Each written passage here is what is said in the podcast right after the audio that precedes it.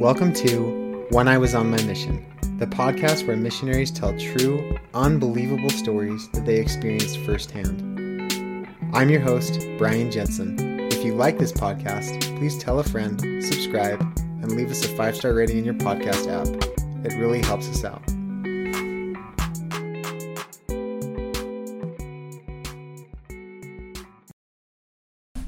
All right, everybody, welcome to When I Was on My Mission, and I am very excited. I have my brother in law, Kevin Bowen, with us today. Kevin, welcome to the podcast. Thank you, Brian.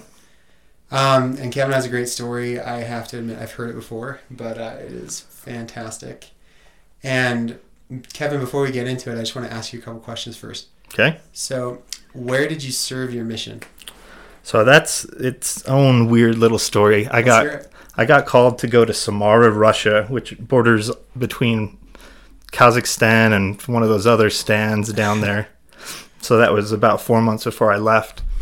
And then got all ready to go. And the night before I left, I got a call saying there's a war going on in Russia. You're not going there anymore. Uh, So you're going stateside. Go to the training center and just wait. We'll tell you we're going to go later on. they said go to the MTC, and they didn't say anything. Yeah, so I got I got called to Roseville, California during the MTC and Spanish speaking. So a little bit different than I was expecting and that kind of kind of shook me a little bit, but it ended up being great. Okay, awesome. Were you were you bummed when your mission call got switched, or I was so you bummed. Yeah. I was I think it was the second time I cried since I was like 9 or Oh, 10 years old. Um, I was just destroyed, but it ended up being it worked out. I probably would have died in Russia anyway. probably, probably true. probably. Probably 100%. Yeah. Well, Kevin, why don't we just get right into it? Um, can you tell us your story? as a missionary, you get a day every month or every week that you get to go and do just you stuff. So it'd be on a Monday for us, and that's when you go to the grocery store and go do emails and kind of do the non traditional missionary stuff that needs to get done. And a lot of people would go just get together and play basketball or go, you know, on hikes or whatever. So one day, this was towards the end of my mission we decided we'd go on a hike up at this canyon that was close to where we lived. So we drove up there. We were kind of hiking around at the top, and we were like, "Man, I think we should go down and just like hike at the bottom of the canyon through, you know, next to the river." So we get down there and we're walking around a little bit, and I think we like sit down just on the dirt and kind of take our shoes off and we're just hanging out, just resting, and we hear just help, help, help. And we look, and there's a lady just being washed down the river. Oh my gosh. Yeah, so the river, the American River, is like, I'd say it was probably 80 feet wide. I mean, it's it's pretty Serious wide, river, yeah. and there's like serious currents. So up the river a little ways is where people would inner tube just for fun. But then there's a place you get off before it gets really choppy and turns into rapids. So I guess this lady had gone just up rafting down the river on a little inner tube or something. And as she's getting washed down, she's screaming help. And we're like, oh my gosh, we got we got to do something. But one of the rules that you're taught really strictly as a missionary is you can't swim. So I grew up as a swimmer. I coached swimming and I was a lifeguard, like swimming my whole life. And so this was almost two years in my mission, and I hadn't touched the water, you know, hadn't swum swim at all. And so we asked her one more time, like, "Do you need help?" And she's floundering, her head's going up and down oh under Oh the water. gosh. So I just dove in and swam out to her, and the current was just crazy. Were And- you in all your clothes?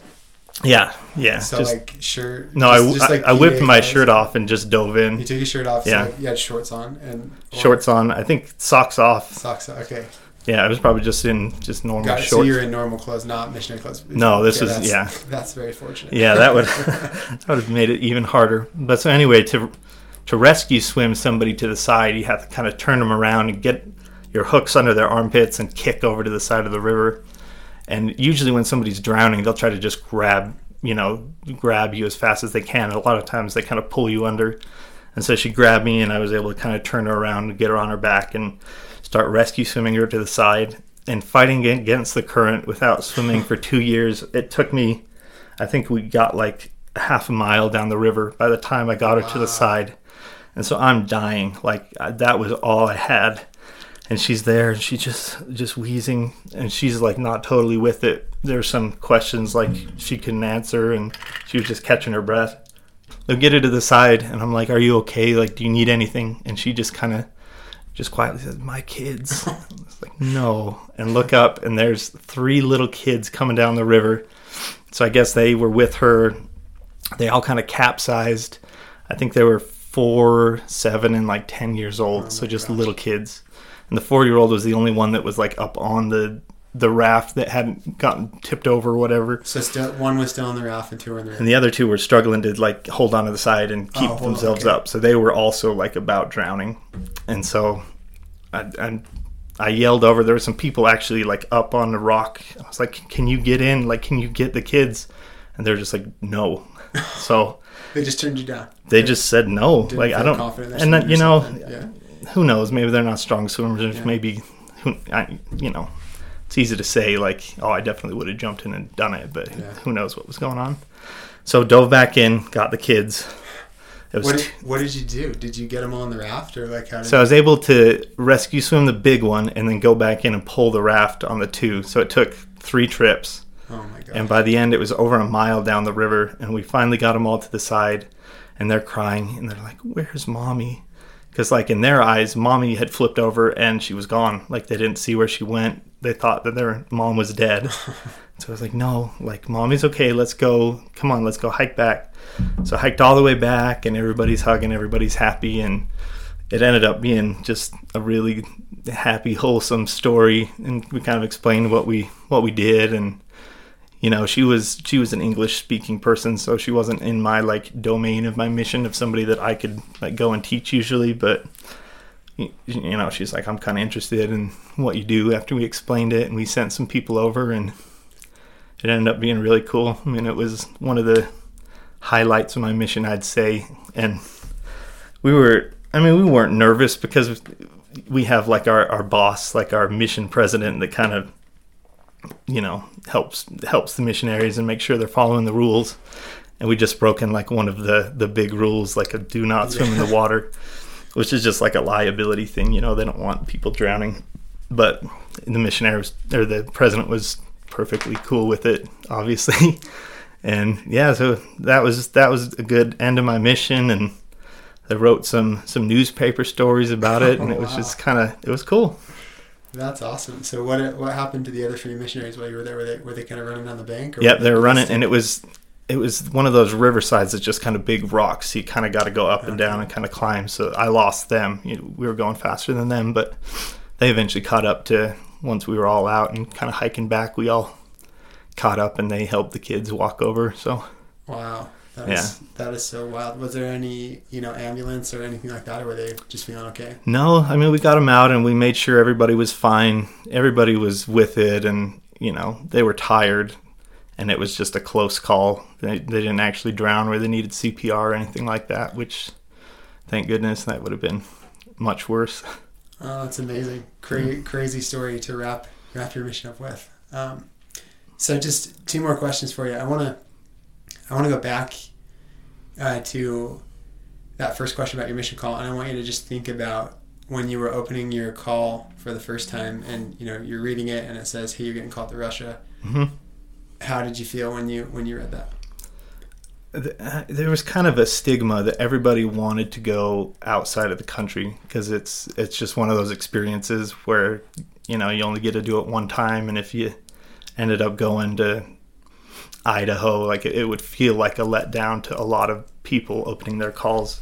So when I got Russia, it was exciting. I mean, it was kind of what you know a tropical place might have been nicer, but it was it was cool to get to go out, learn a new language, learn a different culture, and kind of do all of that. So I was I was excited. You were pumped, and then then when it got switched, like you were you were bummed. You mentioned it. Walk us through that, like what what you felt like when it when it got switched. Oh, it just like so I got the call right before I got set apart, which is like when you officially become a missionary and starting right now you have to follow the rules. Mm-hmm. So like I got I got that call and it just it just destroyed me. I was so disappointed. and then like the girl I was dating came over and I just was not in the mood to like say goodbye. like obviously I did, but I just like laid face down on my bed and I was so so disappointed. I, uh, you know, I had a similar experience when I got called to North Carolina. I, I felt the way that you felt, like you're just going stateside. It doesn't feel like an adventure. Oh, I was English speaking and didn't feel like I, you know, um, I really wanted to learn language and things. But for me, it turned around, and did it? And it sounds like it turned around for you. And was it was a good thing? Can you can you tell us a little bit about that? Like, what, why did it change? yeah, I mean, it, it was also California, which we've been to. I mean, I've gone to California, you know, ten times before that, so it wasn't some new place I'd never seen or new scenery. I mean, so it's kind of northern California, so no beaches, so it was a little bit different. I mean, the big thing for me that I ended up just absolutely loving is learning Spanish and being able to interact with, you know, not just people from Mexico, but Central South America. We we kind of taught everybody. We got food from, you know, 20 different countries that was so good. And just the people, the people were really awesome. And then I mean, it's nice too that you get that experience, but then you can go to just Wal- Walmart, English yeah. speaking, go order a Big right. Mac or whatever. So you're not you're not so into it that you know you're you're getting desperate and you don't know how to say anything. You can't order food, any of that stuff. So, I mean, it ended up being awesome. Just kind of a best of both worlds thing for me. Perfect. And one last question for you: Sure. What was it worth it? Was your mission worth it? It absolutely was worth it. And I mean, a lot of the time you just hear about the awesome stuff, but it it is so hard. I mean, you can imagine as a 19 year old kid that you know you're not you're not going to see your friends or your family or your girlfriends or whatever. Here's some really strict rules you have to follow, and you have to go a lot of times inconvenience people, which is hard. You know, a lot of the time that people don't want to open the door and see missionaries there, so it's I mean, just as a 19, 20 year old, it, it was one of the hardest things I'd done. But I mean, I think through all of that, you grow more than you ever would, you know, just staying at home and getting right into school and doing all of that. So, yeah, absolutely worth it for me. Awesome. Well, Kevin, thanks for telling the story. That uh, that's amazing and a great way to end your mission. Uh, thank you. Yeah, thank you, Brian. I hope you enjoyed this episode of When I Was on My Mission. If you or someone you know has a great mission story, we would love to hear it. Please email us at contactonmymission at gmail.com or DM us on Instagram or Facebook at When I Was on My Mission. If you like this podcast, please tell a friend, subscribe, and leave us a five star rating in your podcast app. Now go on, get